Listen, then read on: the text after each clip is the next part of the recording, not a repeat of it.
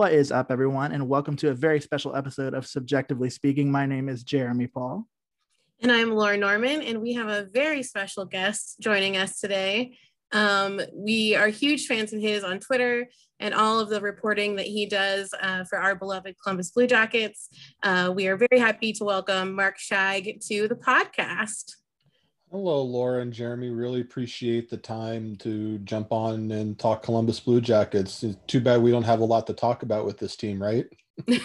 yeah, nothing at all. There's been no nothing be a, happening with the Blue. Jackets. It's going to be a boring one tonight. It's going to be completely boring, fan. So I'm sorry. I'm sorry in advance if, if it doesn't meet your expectations. Oh, that's great. Yeah, we're gonna have a good time. I hope y'all yeah. are in for a wild ride because boy, do we actually have a ton to talk about. so where do we start? right, no doubt. Like, well, when we when we reached out to you, right, a, a few mm-hmm. days ago, you know, the Jackets hadn't yet played in Florida. Things were still a little bit up in the air. There is a subtle amount of optimism in the fan base mm-hmm. about like what what could be coming our way. Like when we're talking about the trade deadline, what was that going to look like? I mm-hmm. I mean, we didn't know buyers, sellers, conservative I think they they've kind of let us know a little bit about like the direction that they're going in. Would you agree, disagree? Is there still room for that optimism? Well, there is still room for optimism, Jeremy, but I 100% agree with you. Um, they should sell. I mean, because you have to ultimately answer the question: Are they a Stanley Cup contender this year? And if anybody says yes, I mean, you ask a lot of questions. And I think if you look back at the Detroit series, just the shellacking that they took there against a team that they should be like it's like they didn't even show up. It's like they didn't even compete when essentially their life was on the line their playoff life was on the line. That pretty much said that they're lacking in so many areas that hopefully management realizes that uh, it just doesn't appear to be the year. Now t- in talking to Jarmo Kekalainen last week um, he said an interesting quote about if there's a chance for the playoffs, you don't ever want to give up for that. So it's not impossible. There's they're only five points down now. I, in saying that, there's less than a three percent chance to make the playoffs because you've got to jump so many different teams. They haven't been playing well at all, and I think I tweeted this the other day. They have to go something like 11, 4, and one in their last 16 just to even have a shot at it. And they just got off of a one and five road trip where you got the one win in Tampa Bay, and that is it. Guys, I just have not seen anything substantial to indicate that they're going to do anything. I mean, can they turn it around on a whim? Maybe they get something. Well, sure, I guess anything's possible, but in the long grand scheme of things here, they've screamed loud and clear that I don't think they have it this year, and you know they, they should do stuff to prepare for the future. Jarmo Kekalainen always says always look at now, always look at the future. Well, we're going to see how they handle this deadline. Yeah, I think uh, Jeremy can attest to this. Out of the two mm-hmm. of us, I'm typically the one that's like the eternal optimistic person. Mm-hmm. They're going, it, it'll be fine. They'll turn it around. It'll be great. and even I'm on the train of like, let's just figure out how we can fix everything mm. uh, because it's just they have not played well. And oh. Jeremy and I talk a lot about even if they did pull it together, mm-hmm. so do they really deserve that spot in the playoffs? And or would it just be to go and get basically annihilated by another team? I will say this, Laura, about that. Um, couple considerations about making the playoffs. It's good for the team this year it might not be good for the bottom line because of the pandemic but you want to see teams constantly make the playoffs. If there's one thing that's going to ultimately turn the columbus blue jackets around it's winning. Winning solves everything. So if there's a chance i think they're going to lean toward trying to make the playoffs. You know ultimately their goal is to win the cup but then again they they have to weigh everything to see you know it, can, can they even make a trade? I mean, it's pretty obvious what the needs of the team are right now, and it's right down the middle of the ice. They're lacking center depth, like something crazy. Like, and even looking around the league, I can't even think of a situation that's worse than where the Columbus Blue Jackets are right now at center ice, and that should say everything you know. Because let's let's be real for a second. They're, this team has talent in places. Patrik Laine has one of the best shots in the world. When he's playing engaged and doing the right thing. Max Domi can be a really good player. He's proven it in the past. Seth Jones is still back there. He can dominate a game when he wants to turn it on. Zach Werenski is a very good player. the goaltenders have proven to be you know not not their greatest year this year but it's certainly not their fault the, the position that they're in right now there's pieces to build around but the ultimate question is how can you bring a center in and is there even one that's available that they would be able to bring in to try to turn this thing around i'm just not sure that there is because teams just don't give them away for nothing you know so I can't wait to see how this is all going to play out. And I know you mentioned that you're the eternal optimist. I try to be the eternal optimist here as well, trying to look for paths. But it would literally take a gargantuan turnaround and have to start tomorrow uh, against Tampa coming up on Tuesday night. They have to come out. They have to start winning, winning, winning if they want to do anything this year. Just with so many different things going on, you know, from the head coach down to some of the lineup decisions. I mean, scratching Stenlund and Roslovic for a seventh defenseman is very questionable at best. Um, yes, Jeremy's very passionate about that decision. Oh, yeah, I had some, I had some feelings. you and thousands of other Blue Jacket fans, and you know, and that kind of begs the question: Are are we literally seeing the last of John Tortorella with the Columbus Blue Jackets? It's there's a pretty good chance that we are. It's, you know, he's coming the last part of his contract. He might not get a new contract after this season. a lot of questions up in the air, and especially if this is his last hurrah, man, what, what a way to go out! All the things he's done for this franchise, and then to have it end like this would be quite something. Well, and to your point there about like scratching, you know, Stenson's scratching Roslovic, just mm-hmm. today the team we're recording this episode on monday night and just today the team announces that they sent liam Foudy back down uh, to the taxi squad and to me like both of the scratches that you referenced that move as well I, I think that there's a real real damage being done to a lot of the younger guys in terms mm. of not letting them see the ice whether that's here or whether that's in ahl cleveland and yep. so for these younger guys, like, do you see that that's going to end up eventually taking a toll, like not being on the ice, not playing through to develop in some way, shape, or form? Uh, I know some other folks have talked about the way that this year is going to impact a lot of the folks who are being like drafted and things like that in their development. But like, how is it affecting the guys who are already here?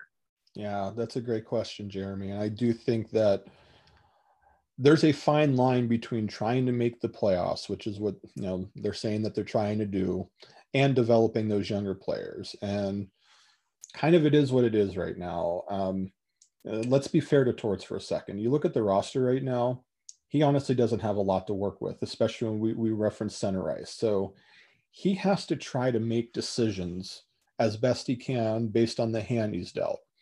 So it's kind of like think of being in a poker game, right? And you get he gets dealt a hand. He's got a pair of twos. He's trying to go um, against somebody that's sitting on a full house.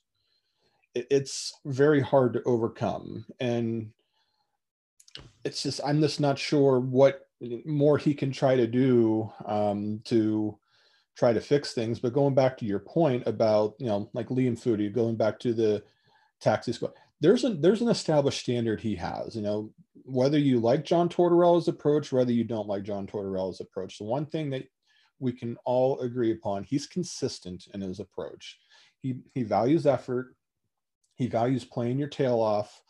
And if you're not meeting that standard, if you don't have enough trust with him, you're going to find yourself stapled on the bench, or you're going to be sent back to the taxi squad, or you know what as to why Foudy ends up on the taxi squad now. He didn't he didn't play very many minutes. I think he had 11 minutes in the game Sunday against Florida. Is one of the lowest on the team outside of Nash, who's injured. But I think that there's a couple things that could be happening here. One, Gus Nyquist watch. He could be back soon. I know Kekalainen mentioned last week around two weeks away. Do they maybe is he ready to try to go with with a kind of a last ditch effort at the playoffs? Not sure. Emil Bemstrom's been injured. Um, that's another one. So there's an open roster spot for somebody. I think maybe tomorrow, and Tortorella is going to speak in the morning prior to the game against Tampa. We might find out a little bit more, but that is curious that he didn't go all the way back to Cleveland. He went back just to the taxi squad. So maybe he'll be back. Maybe it was just a paper move to save cap space. We really don't know until someone that comes out and clarifies what you know what's going on here. All we know is there's a roster spot and someone might take it And could be Nyquist, could be Bemstrom, could be somebody else, who knows. But the development thing is a is a very big deal. Emil Bemstrom comes to mind, Foudy comes to mind. I know Andrew Peeke's in Cleveland right now, and I, I was actually in Cleveland on Saturday, so I got to watch like the Kole Sherwoods of the world. I got to watch Peeke a lot, got to see Tarasov's debut. These young players, especially given what's going on in Columbus right now, they need to be playing games. They need to be developing themselves. So I think Peeke being there right now is a very good thing. He's getting top penalty kill minutes, he's getting top power play time, and he's playing in the top four there, and he's doing very well for himself. Not sure if many Columbus fans know this, but the Monsters are in second place in their division right now and are playing very well. So there, there's some really good things going on, kind of outside of the disaster that's going on in Columbus. And it goes to your point that given where things stand right now, they have to value development um, because of the challenges that they have. These other teams have top end skill players and different things like that. What the Blue Jackets have thrived on drafting and developing. Like look at Oliver Bjorkstrand, um, a later draft pick, Korpisalo, a later draft pick, Merzlikins, a later draft pick. I think I was just writing this down. Think about this. We're going to go back to 2013 for a minute. Think of all the first round picks that the Columbus Blue Jackets have had since the, the Wennberg draft. How many of them are making what we would call a significant contribution to the Blue Jackets now on an everyday basis? One, Zach Werenski. Now, granted, Carlsson's in and out of the lineup, Liam Foudy in and out of the lineup. Chinakhov is probably a few years away and just drafted, so we don't know where, where that's going to go. But Wennberg bought out, Kerby Rychel gone, Marko Dano gone, Sonny Milano gone, Pierre Luc Dubois wanted out, and then 17 and 19 they didn't even have a first round pick. So they've got challenges. They have to develop, and Tortorella has the fine line between trying to make the playoffs and trying to develop, and it's not working out so well for them.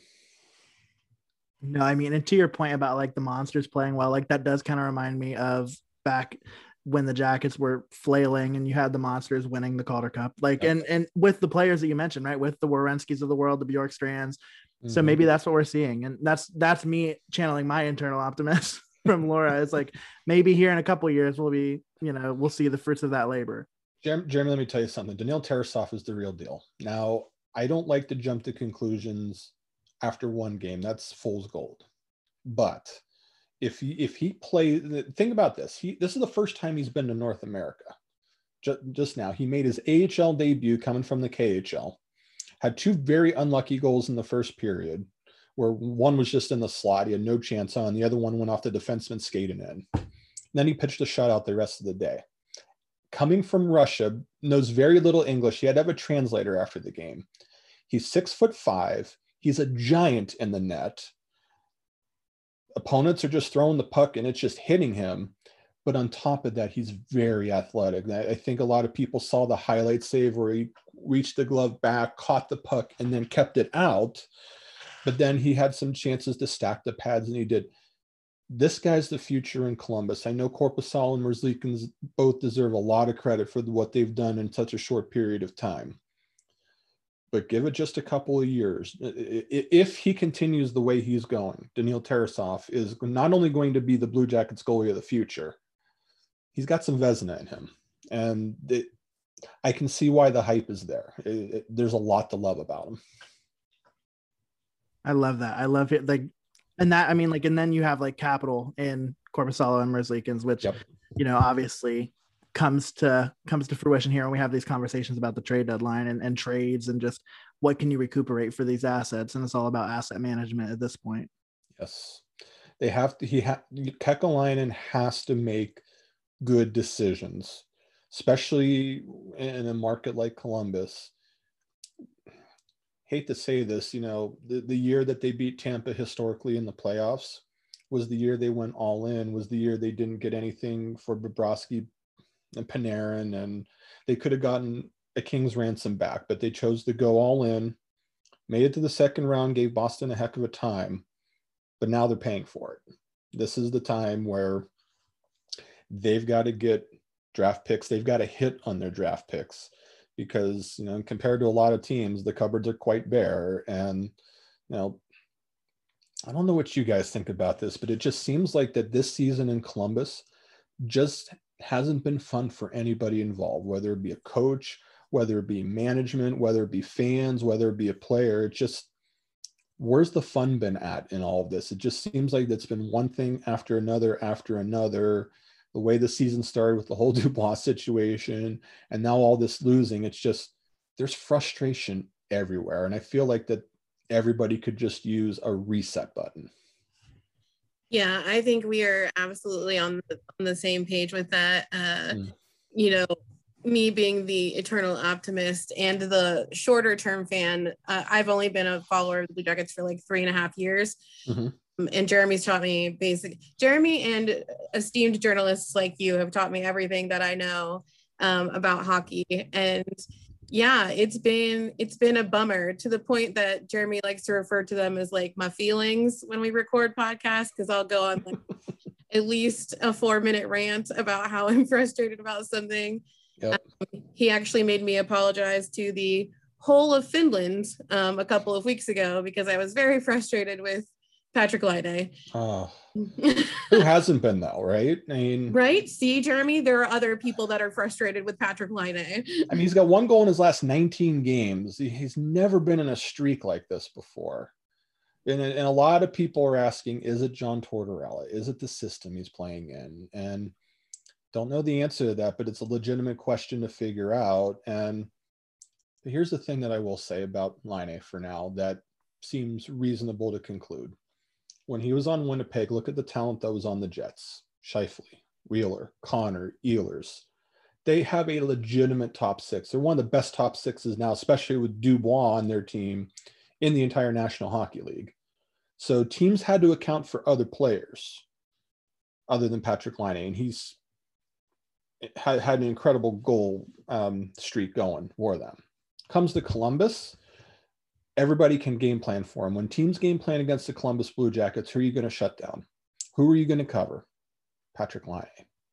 Because the rest of the team, bless them, they, they, you know, the Nick Folignos, the Boone Jenners of the world, and some of the other players, I think they do a good job in certain aspects of the game. But offensively speaking, there's some challenges there.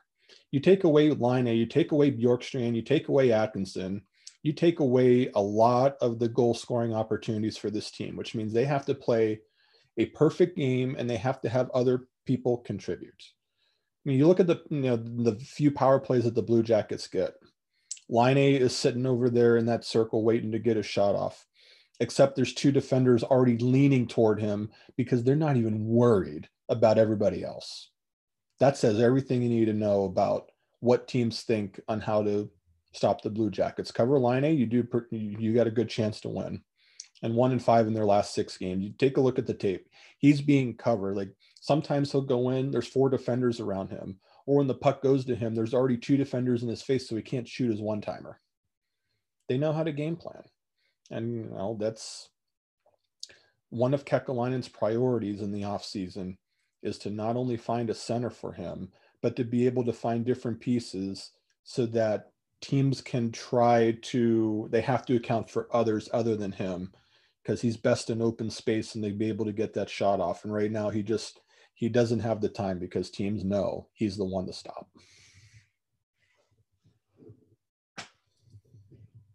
Oh you gonna go jeremy? Well speaking of that and moving pieces around and trying to find um, mm-hmm. different things to work for us and giving some of our players opportunities on on other teams. There's been a lot of names that have been thrown out um, over the course of this season for potential trade options. Um, you know, David Savard, Nick Foligno, Mike uh, Mike Del Zotto, Riley Nash, uh, and Elvis. Um, are there any players that are not on that list that you could see potentially leaving over the course of the next uh, few days and at the deadline? You did say Riley Nash, right? I did, yes. Okay. Okay. He's in. He got injured Sunday, so that's kind of now up in the air, depending on the severity of that one. But I think you pretty much got nailed the big ones. I think the two biggest ones are Savard and Foligno. Um, God, I hate to say it, but I do think David Savard's gone. Um, and that's a think about. He's one of he's the I, I have to think he's the longest consecutive running Blue Jacket. Maybe Atkinson up is up in that category too. But I mean, consider from where he got drafted until now, he's known nothing but the Columbus Blue Jackets organization. And that's that's going to be a hard pill for a lot of fans to swallow. There's a lot of people that have followed his entire career. They, he, he's embodied the franchise. He's embraced this city. He's just he does everything so well to represent Columbus and to have it come down like this. Um, you know, it's it's reality, and you know he's a pending UFA, and he's probably not going to resign next year. You, you know, think Andrew Peeke will probably step up in that role as a right shot defenseman moving forward. Um, Mikko Lehtonen, I think part of the reason they made that trade was because they're working on trying to find David Savard a home. Um, but it seems to me that he's the most likely one to go in all of this. Um, I think they can get a significant return for him, especially if he's the the defenseman that's most sought after. I know Ekholm's gotten a lot of attention in Nashville, but with Nashville starting to win and being in a playoff spot, they might not want to trade him now. So that leaves Savard possibly being the best option available. And if there's a few teams that want him, that might turn into a little bit of a bidding war. And there's even an outside chance that they could even fetch a first round pick if they get a first round pick out of it, that, I think that's a no brainer. I think that's a move you have to make, especially with a guy you're not going to sign.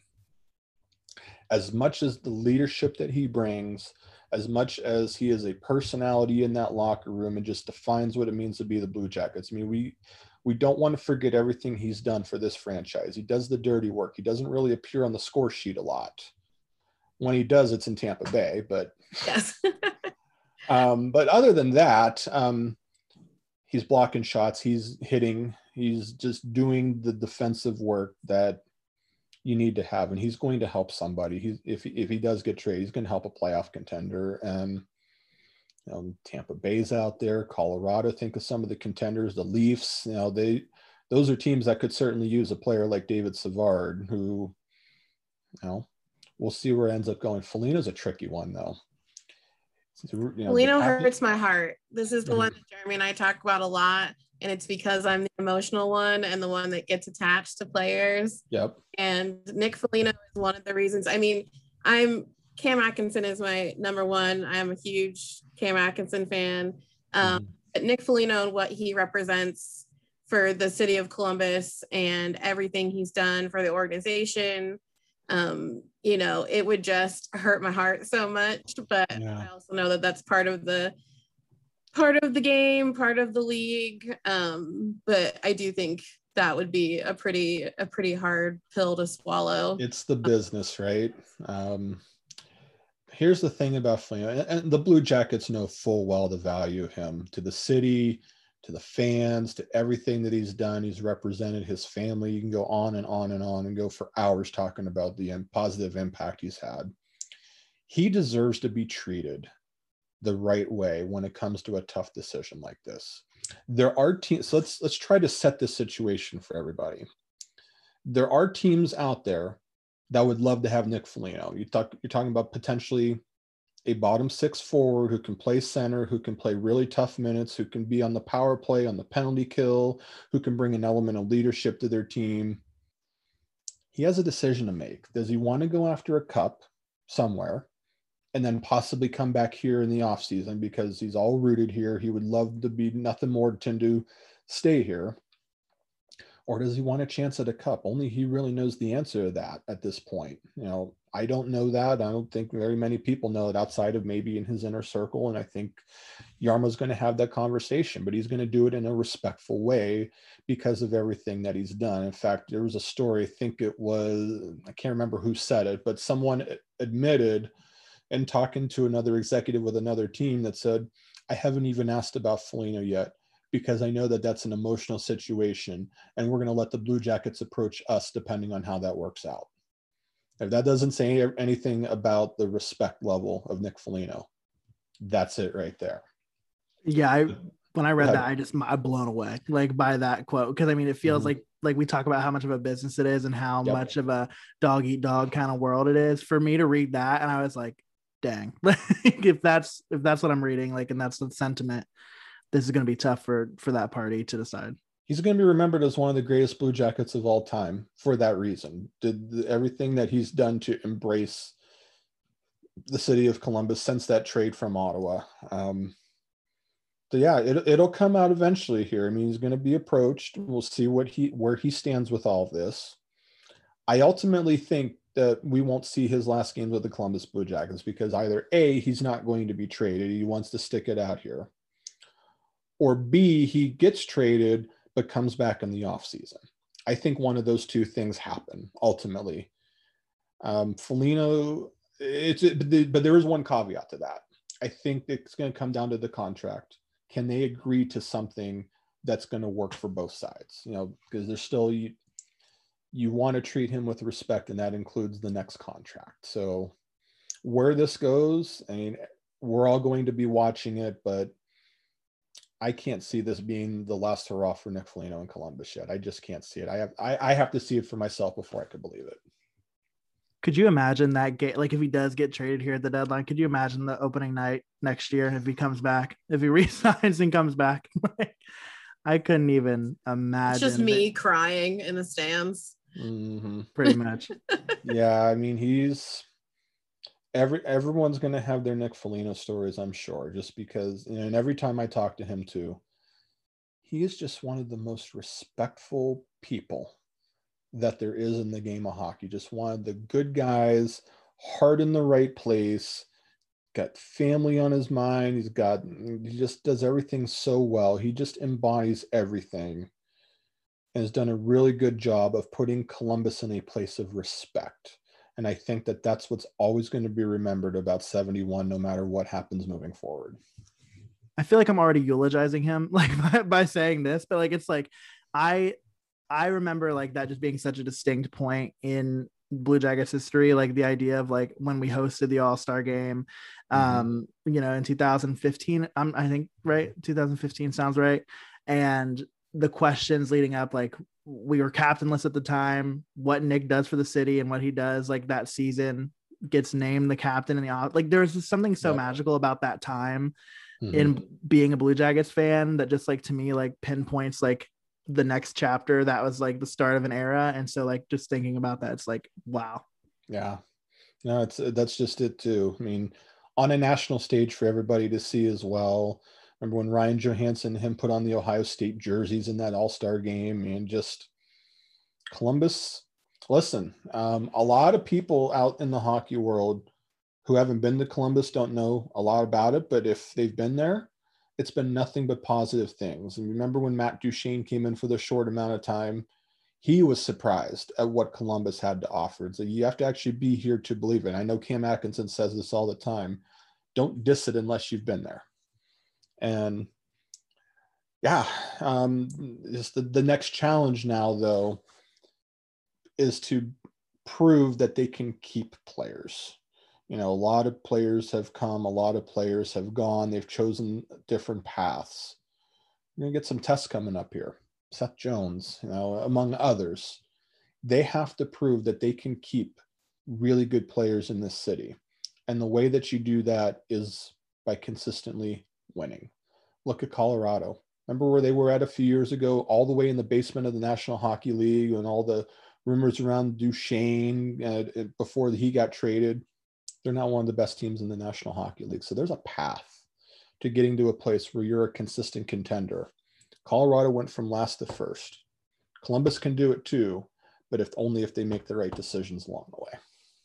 Yeah, I think that I think Bjorkstrand affirming his commitment to the team and signing that long-term deal here, like that was huge. Like that yep. to me, I had that I don't know if you do this, but I do this like every like year before the off season. I'm like, mm-hmm. all right, so this person's contract's expiring. If I don't hear something about contract negotiations within the next three months, I'm just going to make the assumption that this player is like that there's something not good happening there, and I have something to worry about. Mm-hmm. And mm. so him signing, I was like, oh, thank God.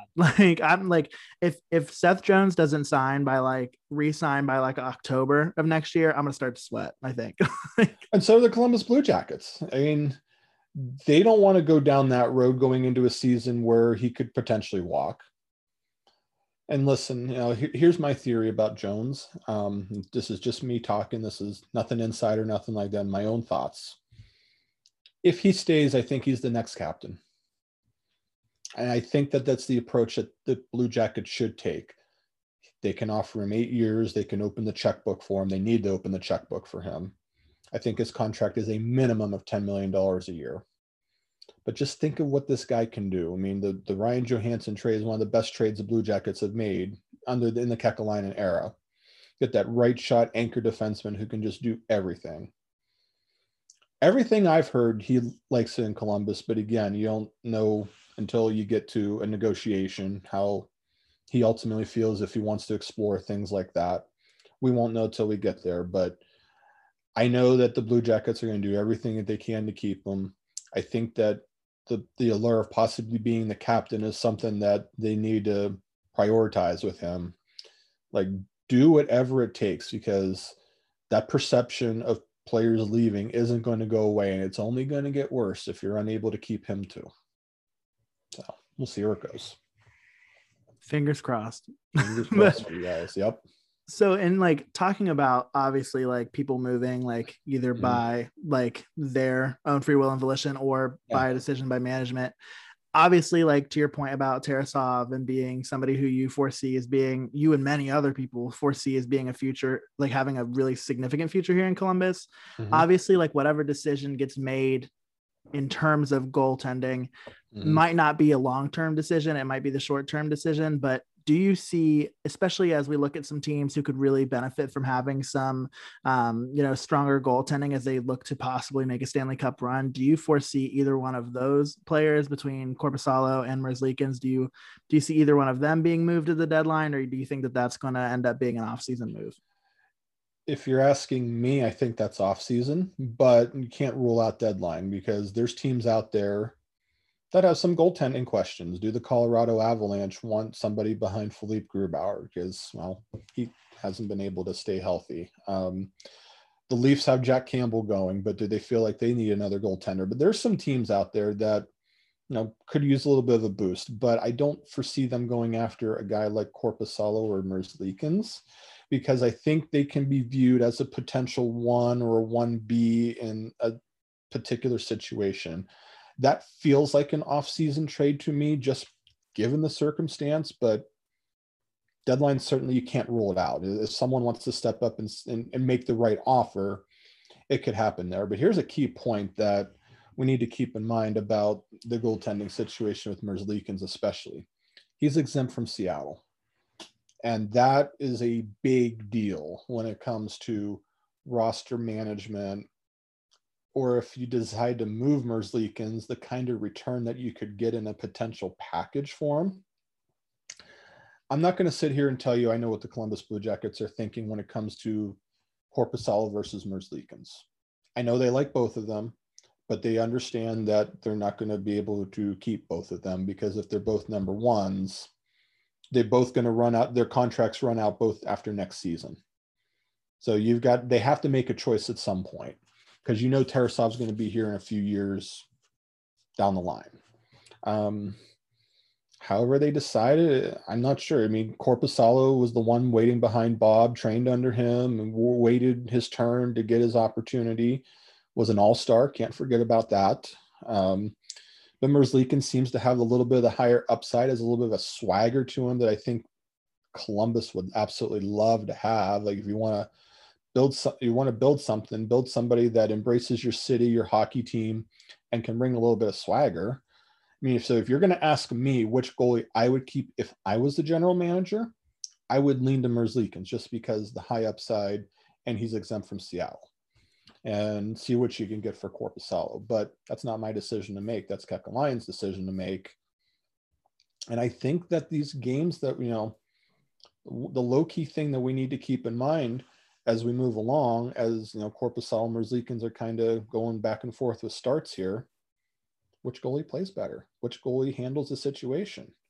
They could be being evaluated right now as we speak and that could go a long way to determining which direction they go. So if you want to watch something in particular in games, see how they handled the different situations.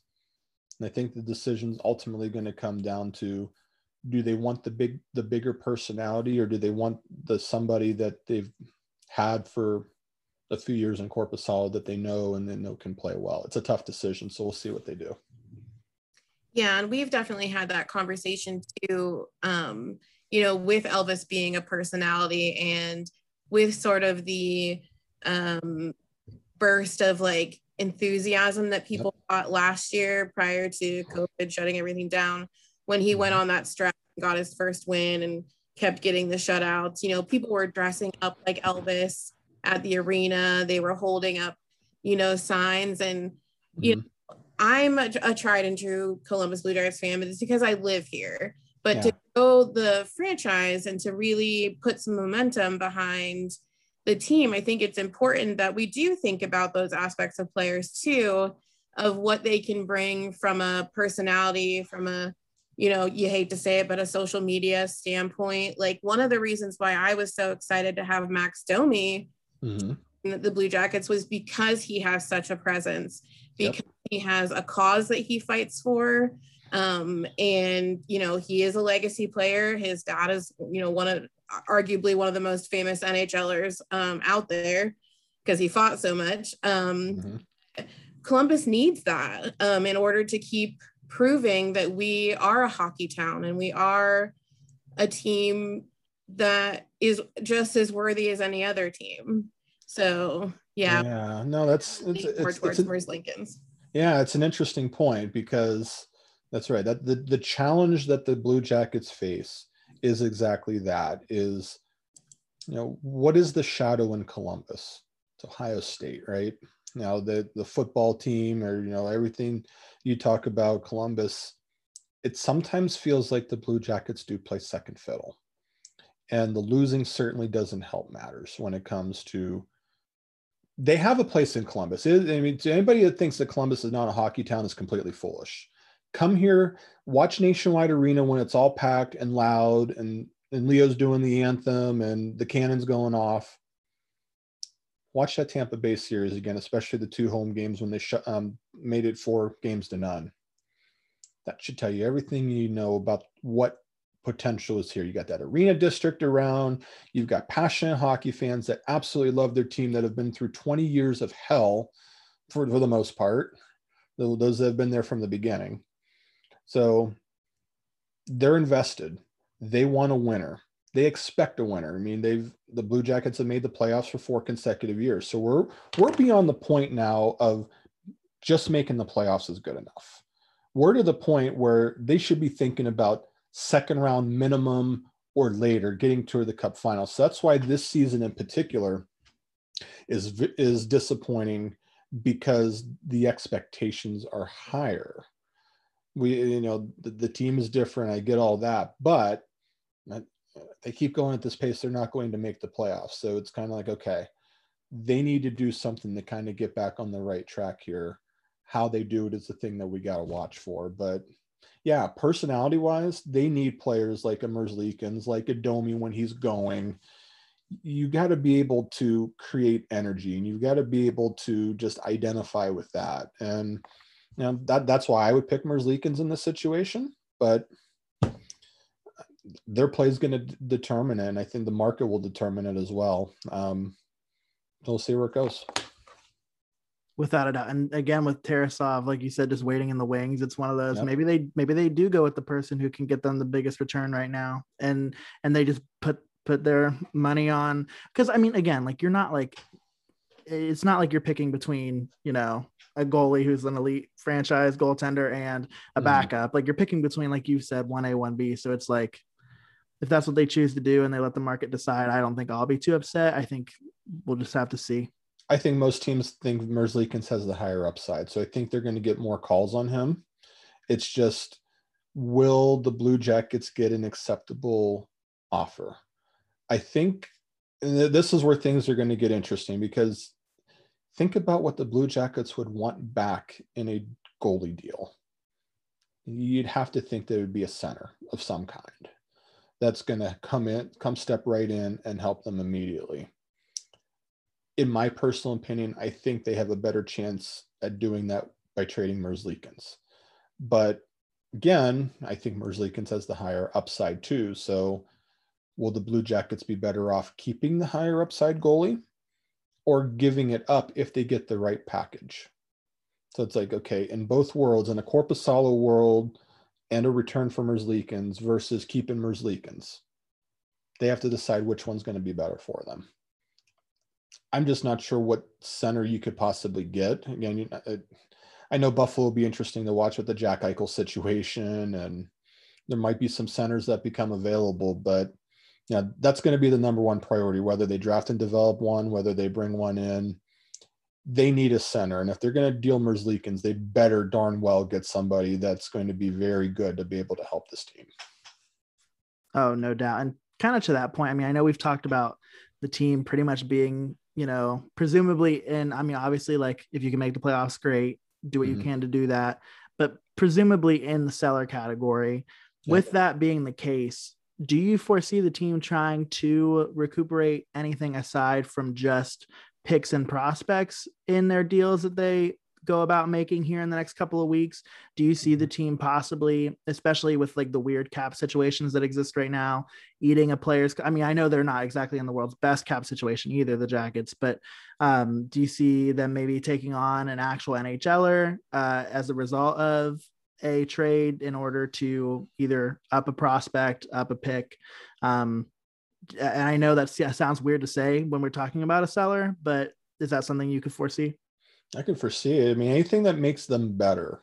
That's the thing. That's the line that Kekalainen always goes back to.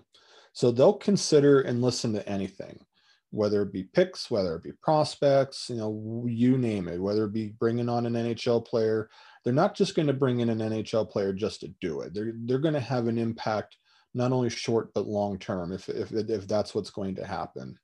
Um, but he's got a lot. He's going to be very busy. That's the bottom line here. You know, starting at the deadline, we know that there's going to be some players that are going to be leaving.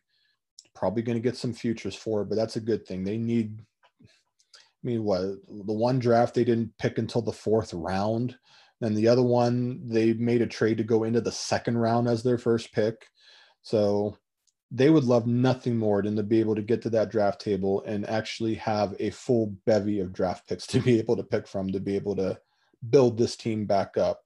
But yeah, mean, when especially we, we're just talking about centers, will they want to bring an NHL player in? Sure, if they feel like that's going to help them for a couple years and, and, and longer than that, they'll consider anything.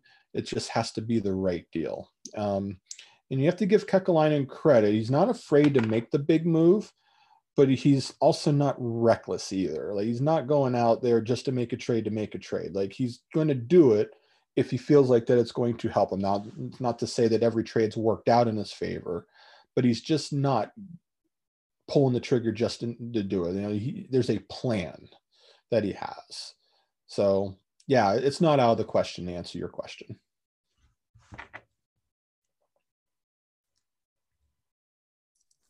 Couldn't find my unmute button there for a second. Um, yeah, it's just we we talk all the time about the the whirlwind of things that's going to occur. Yep. For this team, um, both in this upcoming week and whenever our dis- our season decides to end. Um, so back back kind of to a point that we talked about in the, earlier in the conversation is in your personal opinion or in what you see um, in discussions, do you think that John Tortorella resigns or gets another contract from this organization, or are we looking at welcoming in a brand new head coach or even potentially much more coaching staff changes? If you're asking my personal opinion, Laura, I don't think Torts is back after this season. I, I, I just don't see it. Um, I, th- I, I, he's vastly underpaid one. So the big first question would be, would the Blue Jackets offer enough money that'd be commensurate to the kind of pay that he should be able to get as someone who's won a Stanley Cup, who's been to multiple, multiple playoffs throughout his career, who's won a um, couple of Jack Adams awards. Um, he makes a little over $2 million, where some coaches make four or five.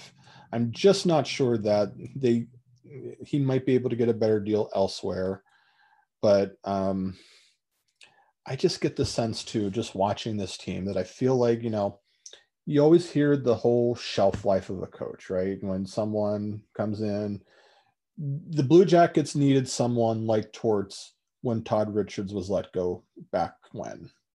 They needed accountability. They needed the locker room culture rebuilt. Torts was the perfect hire for that. And look at that now. Look at the leadership in the room. Players, certain players absolutely love him. But you take a look, this is a much different kind of team now. And the coaching style that he has can be a little, quite a bit abrasive, as we can see. You just wonder if his cycle has run out here. That's the question that I've been pondering about Torts. And I think that you know, and, and I know Kekalainen loves him too, so it'll be really interesting to see how a negotiation goes and stuff like that. But I, I try to look at it here. It would be an upset, in my opinion, if Torts is back. Um, I, I think they need a different voice. I think they need somebody who can come in, give some fresh ideas to the team, the concepts, the players that are out there, it's just there's too much talent on this team for them to be this bad at the end of the day.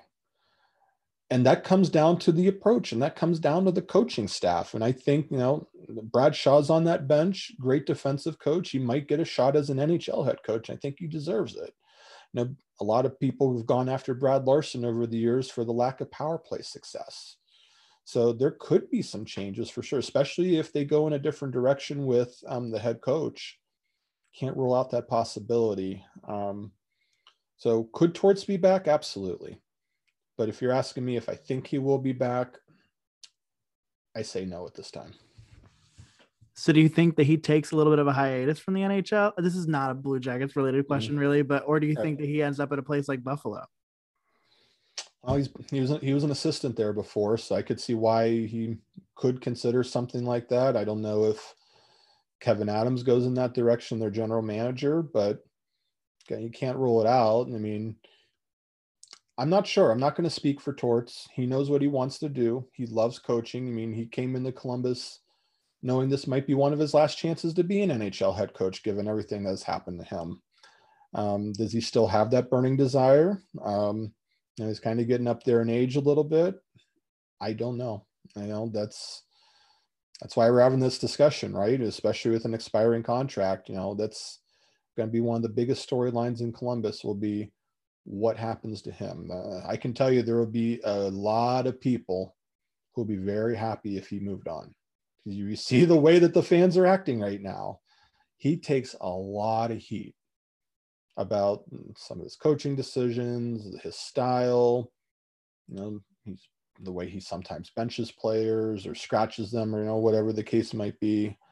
Um, yeah, so end of the day, can't speak for him, but it, it, I could see, I could see him still wanting to coach somewhere, even if it's not here. I mean, he, he you know, that's there be there be teams I think would be interested because he he he definitely brings a certain level of accountability and he definitely brings some value.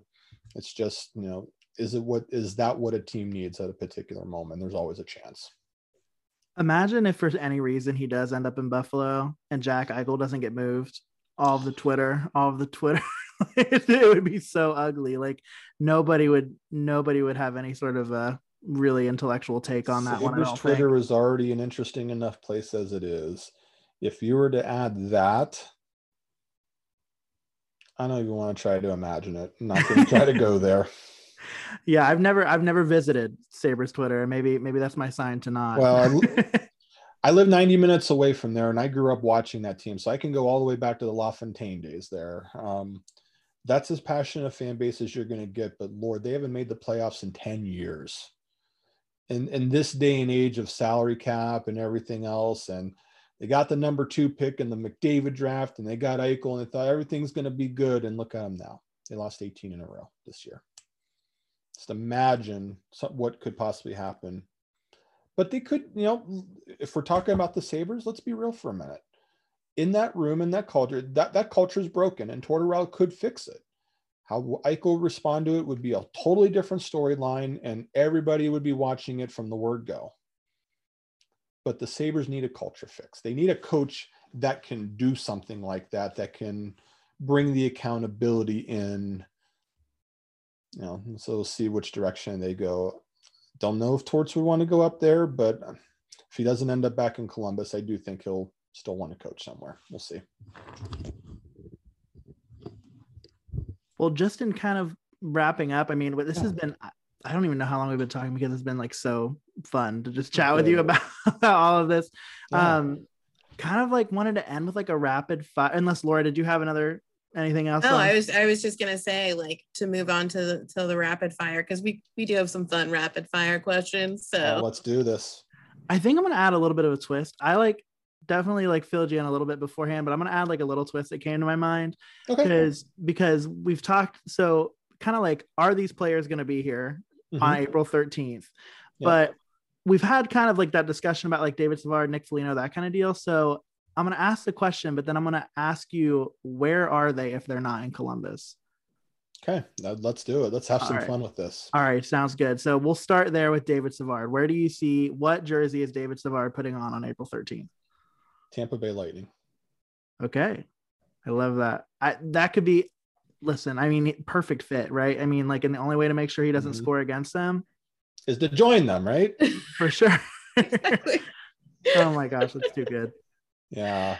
And he'd be probably in their third pair down there, but talk about God, Victor Hedman, Ryan McDonagh, Erik Cernak, go on and on about this the, the lightning defense. I mean, Kucherov's going to come back. I mean, boy, out of the East, I just can't think of a team that's in a better position for them to, you know, try to go after another cup. And if you can put a guy like Savard on there and you got that talent, man, I, I could see that. And if there's a couple other teams that I could see, I could see Colorado trying to get involved in that. I could see Toronto. But if you're asking me which team, I think it's the Lightning.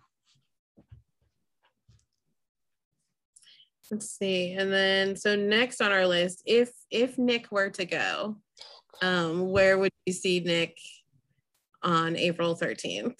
Good lord. Um Toronto. That that's my that was my guess too. Is that the the Leafs would would snatch him up? So not he I mean he's got the Sudbury connection going on. So Ontario. Um chance to be able to win the cup experience. I mean, look what happened last year in the bubble when the Leafs played the Blue Jackets. So the Leafs know exactly what Nick Foligno is about. Um, I know they're looking for a forward. Um, so I'm not sure if they um, visit the Foligno situation, if that gets to that point. But yeah, you want to talk about someone that can add defense and special teams and can add some offense and leadership yeah, that would he would he would fit well with the Leafs in that regard. I would I would say them. Yeah, and that feels exactly like the conversations that a lot of the NHL media was having about the additions that the Lightning made at last year's deadline. Talking about their third line. I mean, I'm starting to think that a third line is more important than a first line with the way we talk about them, which I'm not like knocking. Like I agree, like there's a lot of truth to that, like the importance of a third line. And I think he would just I mean, add to that incredibly talented pool of forwards in a way that might not necessarily exist there right now. So if if I was a betting man, which unfortunately I am, um, I would yeah, that's where I'd put my money and that's where you put money. Yep. Yeah. Right. Um, and thinking through, I know we've talked about whether he's hurt, right? So like don't know what his status is going to be, but there are some teams out there that are thinking about adding at center to try to add some center depth. Is there anybody that stands out to you as a possible destination for him? There's a couple. Um, I could see a reunion with Boston a, for something like that. He, he had success up there He's a 40 point player with the Boston Bruins. Um, they're always out sniffing, and I think that you can get him at a reasonable price too. So if you're in the market for a cheap bottom six center who can win faceoffs, who can do a lot of different things, Nash is your guy. I think the Bruins could do it. I could see Florida jumping in on something like that. Um, let's say that. Think of the contenders that are out there. Um, again, you could always throw the Leafs in that conversation, even though I don't think they would do this one. But um, heck, even a team like the Capitals could add to their bottom six. You know, I think he'll be in low key sought after if he's healthy. Um, don't know what his status is at this point. Maybe we'll know more tomorrow. We'll see if he even plays, you know, or what the team says. But yeah, there's, there's a few teams out there that I could see that even the, the Islanders could use a little bit of depth. Be another one. Um, Colorado, uh, Vegas has to go bargain shopping because of their cap issues. Um, so yeah, he'll have some suitors, but I think Boston would be interesting just because of the reunion factor and the familiarity. Yeah, we talked a little bit about Riley being in Boston and how his his personal attitude doesn't, uh, at least from what I know about the Bruins, his like him as a person doesn't really fit into like the Boston narrative because he seems just like such a such a nice guy, and some of those Boston players don't have that nice guy um, reputation, but that would be interesting to see if he reunited with them but one that I would be bummed about because I do really like him and I think he's been a good addition. Um, but Michael Del Zotto, if he, mm-hmm. if Michael Del Zotto, I mean, he went from a PTO to a contract with Columbus and had a he was their best defenseman at the beginning of the season. This some, um, but found himself on the bench a couple games recently. Um, play fell off a little bit, but yeah, I mean, if you're looking for, again, I think the same list of teams. If you're looking for a puck moving defenseman who can add a little bit to the bottom four pairings, I think contenders will look because the price is going to be pretty affordable here. Um, you're talking about very low risk, so same teams are going to be in play. Your Colorados of the world, your Vegases of the world, your Tampa Bays of the world. If they don't get in on Savard, let's say. Um, heck, even a team like Boston could use a little bit of help on on defense as well. Um, but if I had to pick a team for him, that's a tough one. But um, hmm.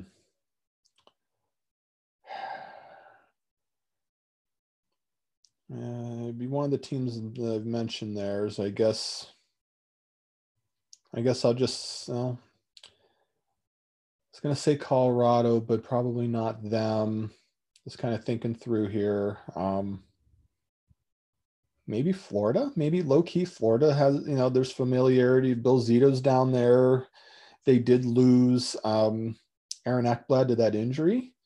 So I'll say Florida because they could certainly use depth. That's not going to cost them a lot of money. I, I think that fits the criteria for them.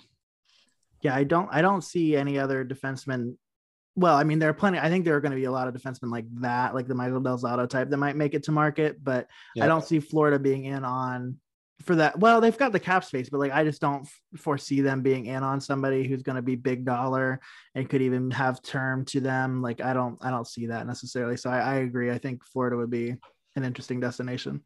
And what's yeah, one I, more blue jacket on the Florida team? So, I mean, blue jacket South. There you go. then Jeremy, did you have the next question? Yeah, well, actually, I think that that pretty much wraps up about everything that we had. Um, I guess like just as we go into yeah. into this week, right? Mm-hmm. What is your word of wisdom to Blue Jackets fans as they buckle up, as hmm. they prepare for the inevitable, which is some hard decisions, um, some departures? What is your word of wisdom? Jeremy and Laura, my words of wisdom are prepare yourselves emotionally because whether it be David Savard, whether it be Nick Foligno, or you know whatever, you're talking about two of the biggest mainstays, and the fact that they're both in this discussion, whether it leads to a trade or not, you could be looking at the potential end, either temporarily or full time, of the tenures of two of the greatest Blue Jackets of all time. So, whatever you have to do to emotionally prepare yourself for what could happen, do it. If you have to eat certain foods, if you have to sleep more, if you have to do stress relief, just know that these are real conversations that are taking place and that we could be looking at the end. So, prepare yourselves accordingly and also understand the reality of the situation with the Blue Jackets. Just from a just from an overall way the team looks standpoint, from a business standpoint, um, they have to face the hard reality that they might not make the playoffs this year, and it's going to be disappointing to them and to a lot of people. Um, but um, just understand that um, there, there's going to be some tough decisions coming, and a lot of pressure on them to, especially on Kekalainen, to make the right decisions because I think there's a perception out there that the Blue Jackets are very far away just simply because of the, the center depth compared to everybody else. Um, so I'd also prepare yourselves for what could be coming because I think there could be some very sweeping changes coming to this team, especially in the offseason. You're talking about one of your number one goalies being moved. You're talking about having to fill a huge hole in the middle with Dubois being gone. You've got the whole Seth Jones thing. So there's going to be a lot of different, I guess, tests that the Blue Jackets are going to have to encounter. And I think fans are going to have to be emotionally prepared for what could happen. You know, what if Seth Jones decides that he doesn't want to be here anymore? You know, prepare yourselves emotionally and good luck. Well, and, and that those words lead perfectly into our like our fun question. Okay. Um, because part of why we started doing this podcast was we wanted an opportunity to relive the moments that we were going to miss not being able to be at the arena mm-hmm. um, and have these conversations with each other. So we love um, whenever we do polls on our social media, we always include an option about snacks because nice. there's there's diehard fans, there's in the middle fans, and then there's the fans that are just there for like the accoutrement. So our fun question is, what is your favorite snack when you are in Nationwide Arena? My favorite snack when I am in Nationwide Arena. So there's a caveat to that because up on press row in a normal world, there really isn't much in the way they have the pop, they have popcorn and they have trail mix or you know whatever. So I don't really get to go down to the concessions to be able to get the snacks that certain fans would be able to get. But if I was acting in the position of a fan, um, see, I'm a pizza lover at heart. So I know I've been to different arenas that have always checked out some of the pizza selections. Um, the United Center has um, oh, what's the what's the pizza that you can get? Um, DiGiorno. They actually ha- they sell DiGiorno at the United Center because it's one of their big sponsors. So that's one of the things that, that I thought that that was kind of weird, but um, I know they've had Papa John's in the past. I know they switched now. I think Jets is the new sponsor for them. Um, tried them. They're Detroit style pizza. They're pretty good, but you know I'm pretty simple when it comes to snacks. So give me a hot dog, give me some popcorn, you know, um, and who who could turn down a good beer too, right? Exactly. Yeah, I'm in this position with all the so. way. And, yep. and Jer- Jeremy likes to uh, uh, hit up Skyline when we're there as well. Yeah, okay. Skyline's good, right? Exceptionally hard to eat in an arena, but like pretty good mm-hmm. nonetheless. Nonetheless, exactly. Do what you can. Right. Well, sure. Mark, I I cannot thank you enough for taking the time to be here with Laura and I tonight to chat about our beloved Columbus Blue Jackets for the wonderful insight, and I'm sure our listeners are going to be really grateful for your insight as well. So, Jeremy and Laura, we really appreciate appreciate the invite. This was a lot of fun. Um, see where everything goes, and you know, we'll see how different this team looks at this time next week. Sounds like a plan. Well, we will be sure to keep you in mind to to kind of unravel this season as we discuss further things and yep. and moving forward. So we appreciate you. Yeah, anytime. Thanks for having me. Really appreciate the time. Yep. Thank Thanks, you, Mark. Mark. Thanks, guys. Mhm.